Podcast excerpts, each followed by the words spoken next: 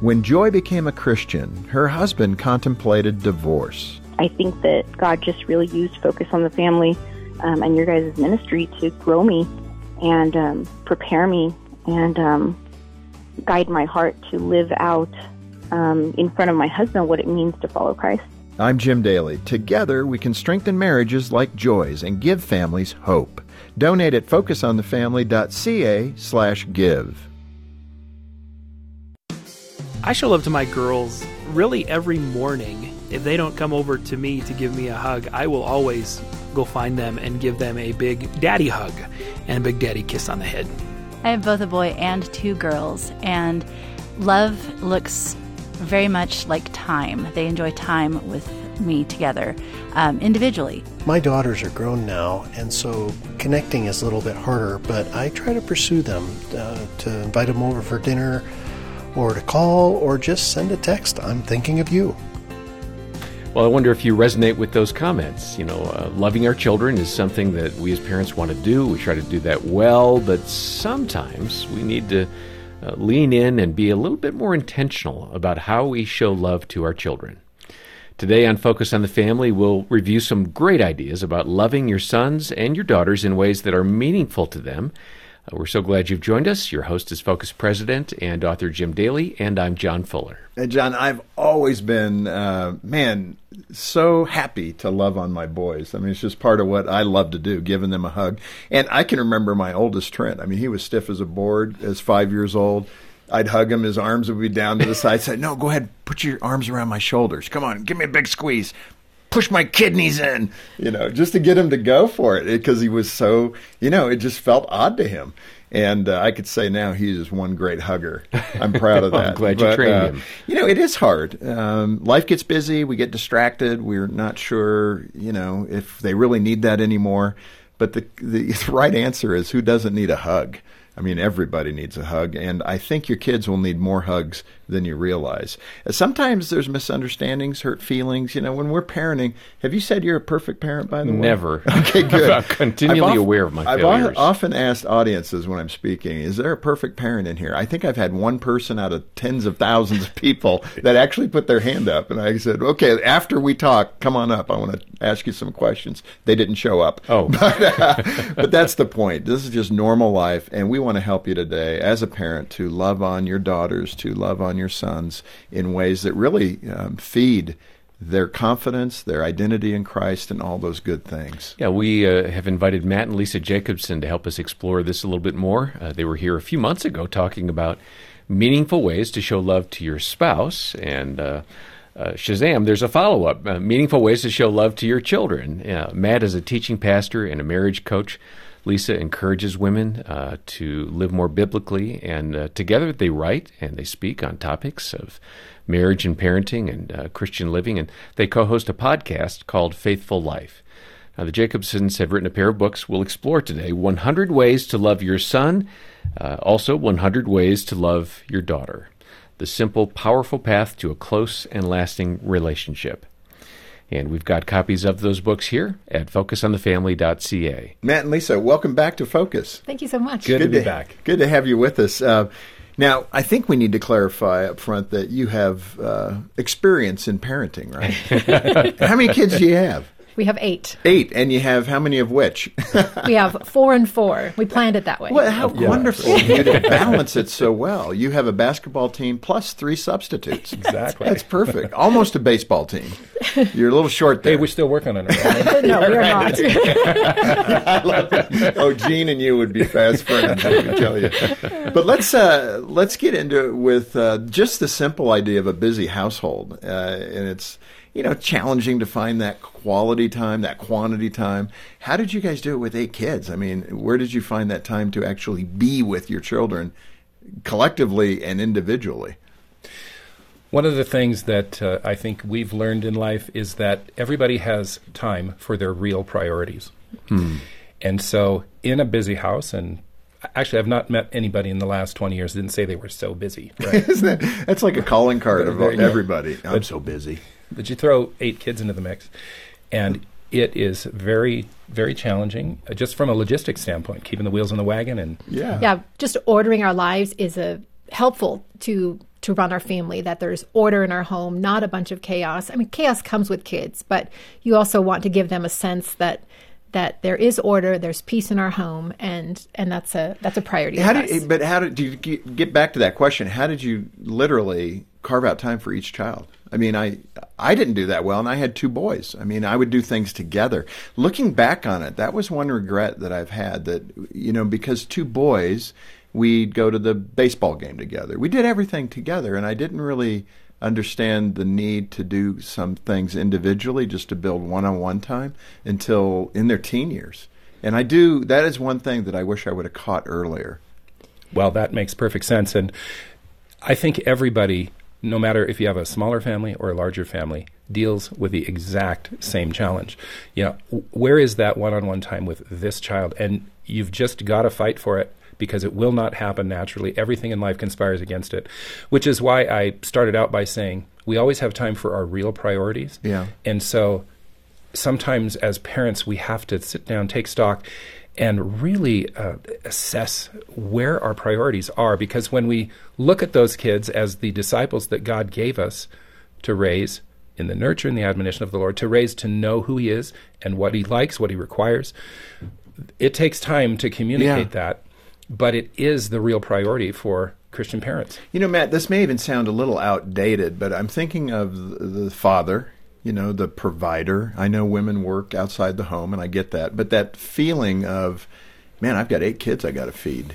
Um, you start thinking about, I may not be here with you physically, Yeah. but know that I'm thinking about you, but I'm working my backside off trying to make sure we have mm-hmm. food and shelter. I mean, you could hear men rationalizing that. Well, absolutely, and part of that is just the truth. I, it, it, it ta- like our kids like peanut butter sandwiches. Well, you got to you got to buy a lot of peanut butter.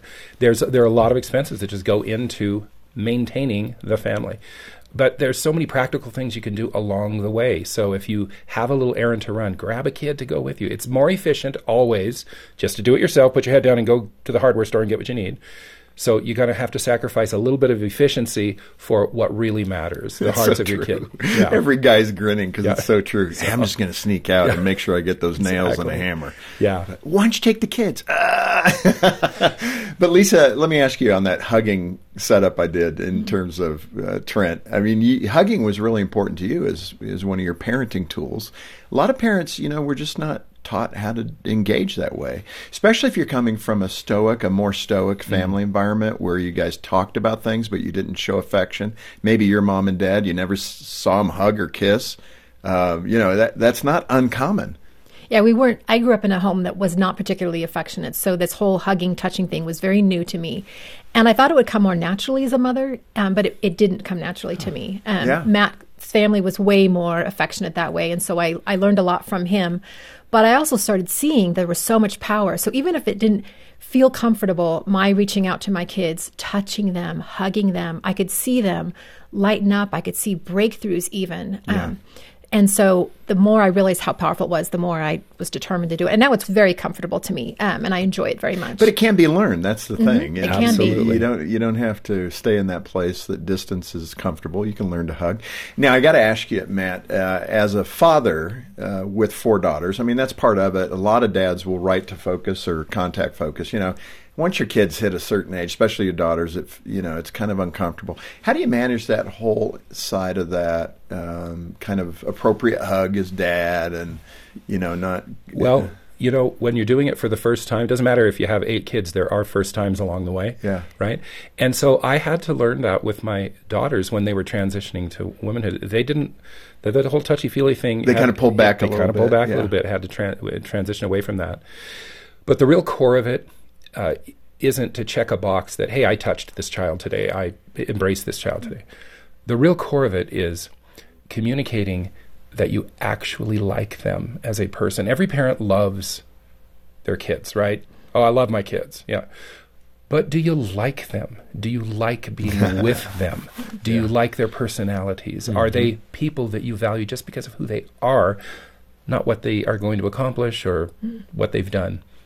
Well, that sounds like managing expectations to a degree. I mean, if you've got these incredibly high expectations, your son or daughter is going to be a doctor and they're not very good at math or whatever, yeah. right? Um, that starts to put little widgets in your relationship, little um, barriers, I yep. guess. And loving your child is like got to be like uh, the unconditional love that we experience from the Lord. It should be but it's sometimes hard to do that as as a parent, right? Because they're behaving in ways, Lisa, that you know what don't make me very happy right now.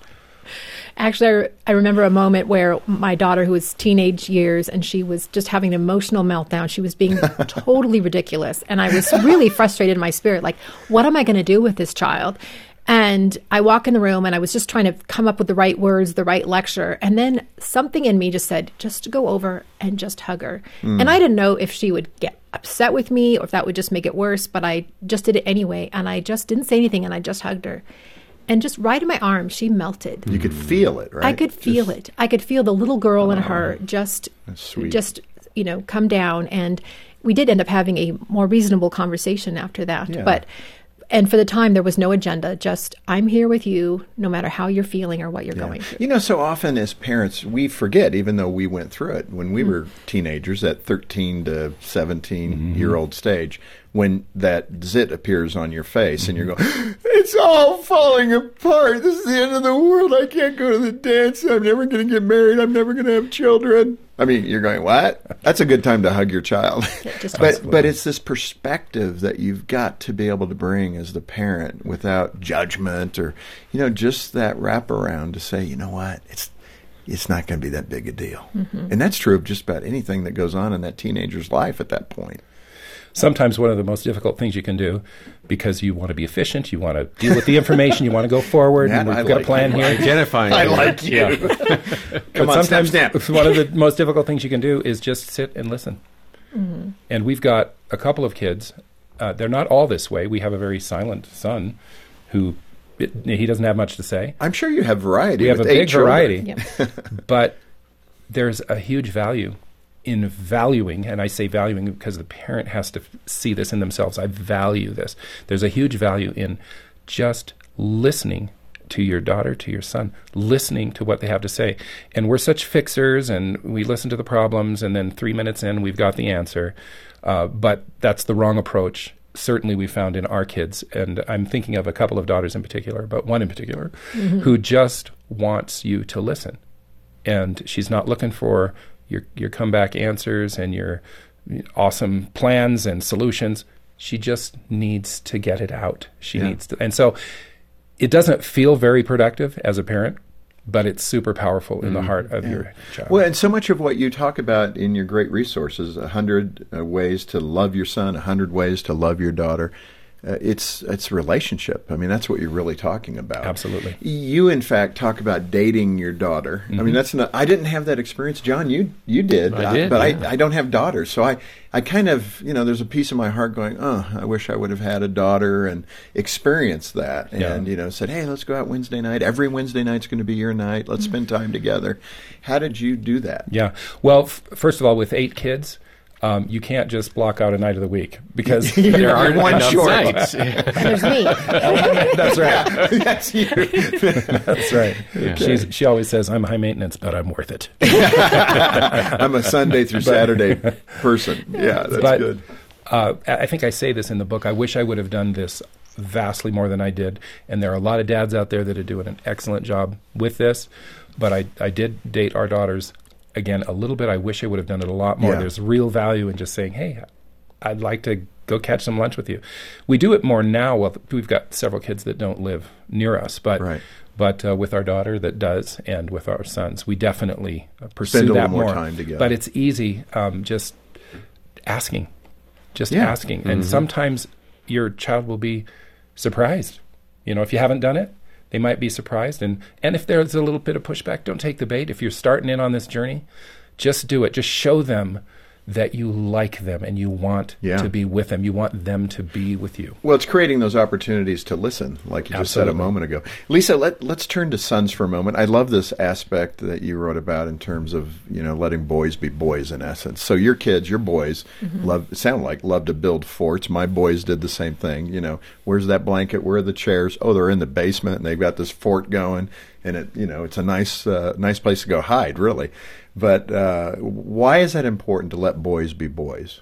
Well, I think it, it speaks so powerfully into their lives. It builds confidence in them that they that you can that you love them just how they're made and that you're going to encourage that. So I had to for me, I had to let go of some things. I had to let go of my need for order, um, my clean house. Those are super important things to me. And Right. but I realized, wait a minute, I'm sacrificing how they're made in order for me to be have my home the way I want it to be You had to let that go a yeah, little bit. I did, and so it.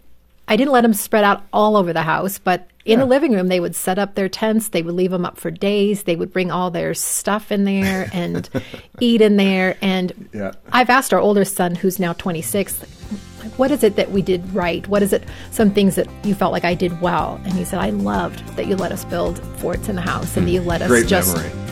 This Focus on the Family broadcast will continue in just a moment.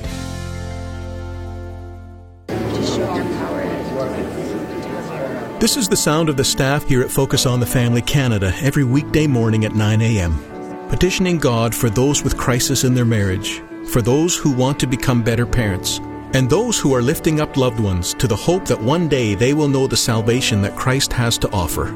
We'd love to hear from you too. Call us today with your prayer requests at 1 800 A Family or email us at prayer at fotf.ca.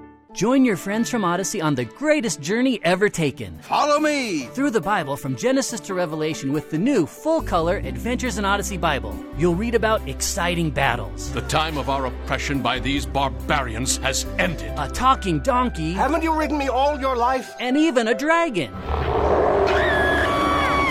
You'll be studying alongside your friends from Odyssey. It's the Adventures in Odyssey Bible from Focus on the Family. Learn more at aiobible.ca. This time of year, Deeks Insurance has a few reminders for us, like making sure eavestroughs are cleared of debris to prevent overflow and to extend downspouts about 6 to 8 feet away from a home's foundation. Deeks Insurance would also like to remind us that their enhanced water option is a great way to protect your home from unexpected water damage. Since 1981, Deeks has been a licensed insurance brokerage. See how they can help protect you and your budget. Get started at deeksinsurance.ca. Deeks Insurance, where family matters. Thanks for listening to Focus on the Family. Let's resume now with the balance of today's programming. Matt, you stress the importance of affirming your sons, Mm-hmm. and I, I think I understand that, and I hope I've done a good job of that with my boys. But uh, you're coming from a place where you didn't really have the well of affirmation, Right. And it's wonderful how God works that pendulum. You know, Mm-hmm. so much of our parenting, I think, if you're aware and you're tuned in, you will start to correct those things you didn't have, and I can so relate to that. And uh, it sounds like you had that similar experience. Yes, absolutely. And while s- saying that as a young child, I didn't really have that affirmation from my dad or my mom. They did change later in life. Yeah. So there, there was a journey that They were all growing. They, they, they were all growing. But uh, and again, this is one of those things where you see, hey, is it that big of a deal? You know, but it, but there's so many opportunities through the day, and it is a massively big deal for your son and your daughters to know that you approve of them. You approve of them. So giving them affirmation for the things that they've accomplished, the things that they've done, or how they've acted toward another person, if it's a, in a good, constructive, and godly way. Every single day is filled with opportunities to affirm who they are and what they've done. And hey, we all know it's filled with opportunities for training and discipline too, when they're young especially. But the thing is, is that you are so powerful as a parent. And I know a lot of parents out there don't feel powerful. They just feel like, hey, their kids are, you know, moving on in life and the circle's getting bigger and all of that. But your presence and your the validation that you can bring to the decisions that they make is so powerful. It helps them build confidence. It helps them know that you're behind them. And every day, if you just look around what happened in your day and what maybe they cleaned up all the bikes uh, uh, off the driveway and the, young- as a young kid. You know, our kids did a lot of wood chopping. In fact, I never even lit our fire once in the winter Yeah. for 10, 12 years because they handled it. But affirming your kids. And they so didn't burn the important. house They down. didn't burn the house down. This is kind of like catching your children doing well. I think a lot of us have a tendency to find out what they're doing wrong and call them out on that. Yeah. But you're saying find them doing right and affirm them in that. Well, not only that, John, what was h- hitting me is experts will say try to do a 10 to 1 ratio. Oh. That sounds exhausting. You know, meaning not 10, uh, you know, Negatives, negatives yeah. for every one positive, the opposite. For every, uh, you know, one negative, try to augment that with 10 positives. And it can be a burden until you change your perspective on what you're actually doing Right. and, and, and what you're speaking into the life of your son or daughter. And that does speak life into your son or daughter. That's the big thing. Uh, Lisa, let me ask you again. I'm coming from no experience, just observing my friends, but with daughters. Um, yeah, and you alluded to this. There was emotional moments. So many hormone changes are going, both in sons and daughters, but girls seem to have the harder end of that, just with hormone changes and development and all those things. And how do you manage all that? Image, self image, as a mom to a daughter, how are you encouraging her to be solid in who she is, no matter who she is?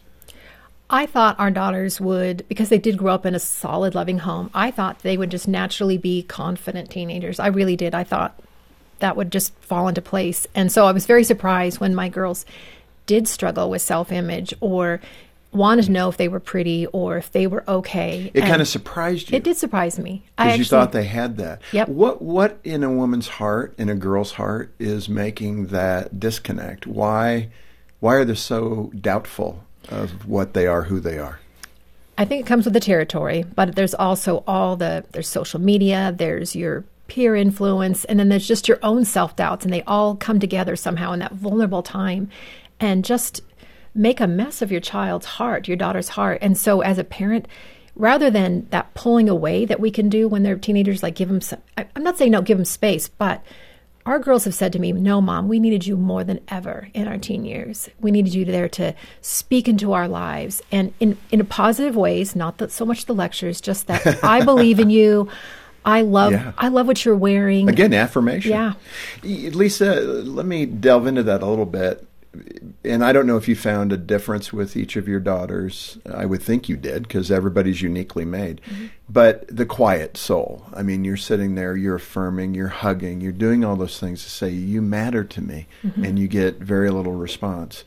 I know you're going to say, yeah, stay motivated to keep going, but you may have one of those quiet daughters that you're not getting the kind of the feedback loop to say, oh, this feels good. Oh, thank you, mom. That's incredible. Mom, thank you. You, you don't typically get that. I definitely have one of those Yeah. for sure. And you're right, you do just you do it anyway.